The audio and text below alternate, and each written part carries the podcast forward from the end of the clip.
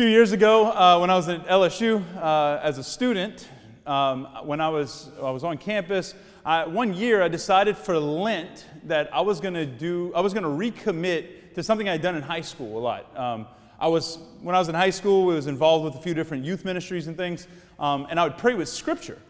And I really enjoyed praying with Scripture. And when I got to college, it kind of fell by the wayside. It, it, I, I didn't do it as much. So one year for Lent, I said, you know what? I'm going to go back and I'm going to pray with Scripture again. I'm going to try and make it that my Lenten commitment. Every day, pray with Scripture for some amount of time.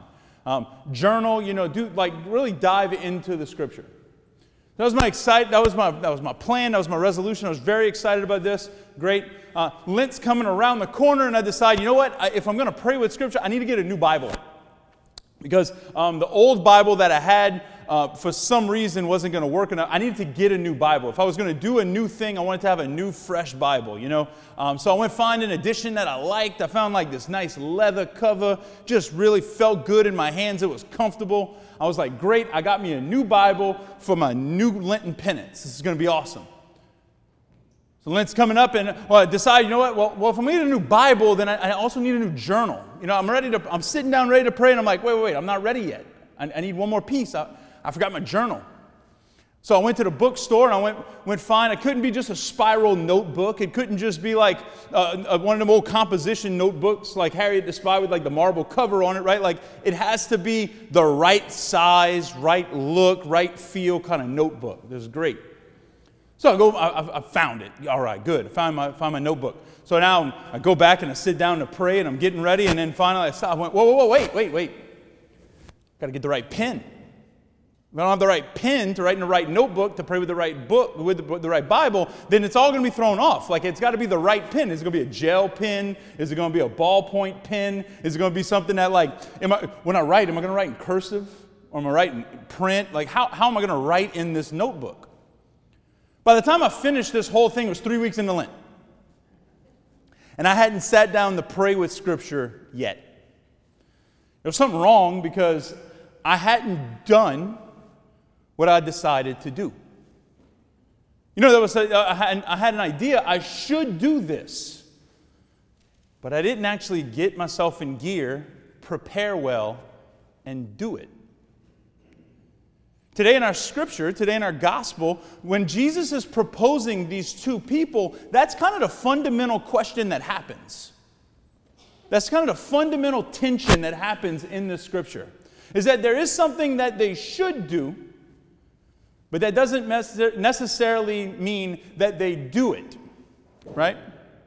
There is something that both of these sons should do, but they don't necessarily get themselves in gear and do it. When we look at the scripture, we're going to recognize, we got to recognize the context a little bit before we really break open what's happening and what Jesus is trying to draw out as the teaching for both the Pharisees and the crowds and for us. Right before this, where they were talking about John the Baptist, and you even hear Jesus mention John's name, and he's talking about John the Baptist. When John the Baptist came, when John the Baptist was sent out as a prophet, what John the Baptist was preaching was, a, was God's mercy. He was preaching a, a message of repentance to the people that he spoke to. So John is out there preaching and proclaiming the mercy of God, that the Messiah is going to come to forgive sins. John was baptizing with water to forgive sins. Pharisees had, a, had an issue with this. Ultimately, Herod puts him to death. And the Pharisees, they take that issue and they bring it to Jesus today, right before this scripture, and they start to challenge Jesus on who was John. On what was John doing? Was he a prophet or was he crazy? Might have been both, right? Jesus, instead of answering the question directly, he looks at him and he throws out today's message, today's gospel. He says there was two sons. The first son was asked, "Go out into the vineyard and work." Nah, I'm good. No thank you, dad. But then he changes his mind, or a better translation of that phrase, he repents for what he has done. And he goes out and does the work. So initially, this son is, is, is given a proposal from his father. He says no, he denies it, he pushes it away, but then he repents and he goes out and does the work. The second son, Jesus brings up. There's a second son, and the second son, he, he has the same offer go out and work in the vineyard. And he tells him, All right, I will. And he never moves, and he doesn't do it. And he's not worried about actually going out and doing the work that he was asked to do. Obviously, we see the first son did his father's will, even though at first he denied the invitation. When I was in, uh, when I was in high school, one of the things I would do, um, my ritual every day when I got home from school, I'd get home from school, I'd walk in my room, put on my PlayStation, and tune out the rest of the world. It was pretty much every day, video games every afternoon. Now, that, that was something that was just mindless and it was something that was easy and it was something that just I could turn my mind off from school, the drama, the whatever, and I could just focus on something that was in front of me and it was a game and it was fun. Instead of spending the hours and hours playing video games that I would, I could have been doing a lot of different things. I, I, played baseball. I could, have, I could have been practicing, running, doing something instead of just laying on my floor eating little Debbie's by like the handful and just playing sports on a video game for hours. I could have been studying. I, I, I wasn't, wasn't dumb by any stretch of the imagination, but I, I, I could have been like, a, I could have really worked on my schooling and got like scholarships and stuff and went to school and saved my parents some money. That would have been helpful, but I didn't. Instead, I just sat down and played mindless video games for hours on end. Whenever I would do this, a lot of times, and this is the funnest one, uh, my mom was at Mass yesterday, it was really funny. But like, what would happen is, is I would sit down, my mom would come home from work, and she would be asking me what about my day at school. She would say, John David, come see. But I was locked in, and I ignored it every single time, okay? Then I'd hear, John David, come see deaf. Just ignore it. I, I hear it going on. I'm just not worried about that. I'm going to stay right here. Then you'd get the John David. Well, okay, I'm in trouble, right? If I would have got up and answered the call, if I would have got up and answered what she was asking me to do the first time, it never turns into a screaming match. I never get in trouble. But instead, it was just really easy to ignore it and to put it on the back burner. I think what happens if we, if we want to break open that idea of the second son, it's very easy for us sometimes to say, Yes, I'm going to do that. But we can get distracted with things that just waste time. We can get distracted of things of the world. We can get distracted with a lot of things that just are easy and mindless, and we just plug into and tune out the rest of the world. It's very easy just to, to scroll through Facebook or Instagram. It's really easy just to kind of to, to constantly text or be in conversation with somebody. It's really easy to do a lot of these things that we can just tune out the rest of the world and give way too much of our focus to.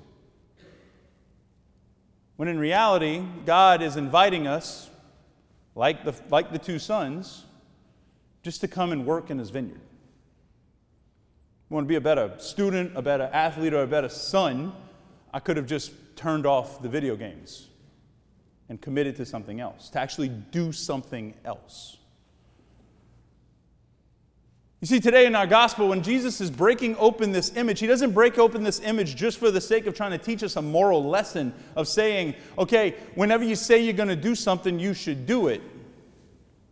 What he's teaching us in this is that God's mercy, even if we deny the call at the beginning, is is important for us to have repentance and to come back to the Lord. It's, it's better for us if we deny at first to repent and do the work of the Lord than to say we're going to do it and those words be empty and hollow. Or to have the externals and let that be empty and hollow. For example, externals that are empty and hollow, making sure I got the right Bible and the right journal and the right pen. See, the Lord is inviting all of us to live, his, to live a life in relationship with Him and out doing the work in the vineyard. God calls every single one of us to go out and to be His disciple. And you know what? If in your life you have not perfectly answered that call, it's okay. Because He's still inviting you. Even if in your life, at the beginning of your life, or sometime in high school or college, you fell away from the faith or you had some sin that you just don't want to remember that's behind you, like if any, any of this stuff is, is speaking to you, the Lord is saying, I'm still inviting you. And the first son gives us hope. The thing God doesn't want for, for us, the thing that God is petrified for on, on our behalf, is that if we stay like the second son, where the externals of our faith are simply just something that's empty or hollow or doesn't speak to the relationship God is calling us to.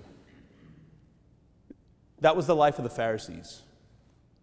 That was what the Pharisees were doing. They relied on their status, they relied on what they did, they relied on the externals to preach how good and how holy they were. But Jesus challenges them and says, Tax collectors and prostitutes, the worst of the sinners in their society, the worst of the sinners, are entering heaven before you. Because you're all about externals and they're hollow. God, we, we all have fallen into sin at some point. We all continue to struggle with a fight against sin, and, and I'm the first to admit that. But God continues to invite us, even though we fall, He continues to invite us to repent and recommit to Him to repent from what we've done, to repent from the choices that we've made, to repent from the ways in which we've forgotten to live our faith or proclaim His gospel. And God continues to invite us into the work of the vineyard, into the work of building up the kingdom of God where we are today. Our church gives us a lot of, a lot of beautiful signs in the sacraments, a lot of beautiful ways in which we interact with God. And if we want to see the best sign of repentance that God has for each one of us, it's in the sacrament of confession. Whenever you hear, whenever I say confession, I always feel like there's this kind of like small in, interior gasp that happens for a lot of people. Well, Father, like, I gotta go talk to you? Well, the, the church has established the sacrament of confession because you know what? Yes, you can go and confess to God on your own. But, the, but we don't know for sure if your sin has been forgiven.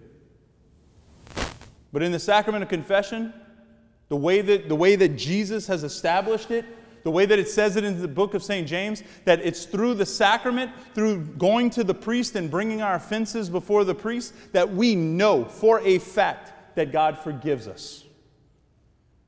It's the best outward sign we have of repentance. It's the best sign that we have. It's the way in which we know that God forgives our sins, that we can tap into the beautiful mercy that God has for us. And He cleans us and reestablishes us as, His sons and daughters. Just think for a minute when was the last time you went to confession? Carry the two, is it years, months, weeks, or days? It doesn't matter. The invitation is still the same. The Lord is inviting you and I. In whatever ways we have rejected his invitation to go out into the vineyard, in whatever ways our words have may, may have been hollow or our actions may have been hollow or prideful, the Lord invites you and I to repent and to follow him. To repent and not be distracted by the things of the world, to repent and to come back into His good grace, to repent and have His mercy work a miracle in our lives. He's waiting for us in the sacraments. He waits for us today in the sacrament of the altar, where He comes to us, He feeds us, and He sends us out again. He sends us out to be his children. He sends us out into his vineyard to help bear fruit.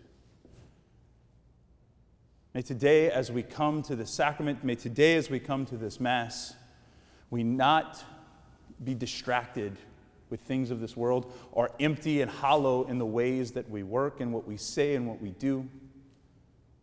But let us repent and let the Lord work a miracle in our life.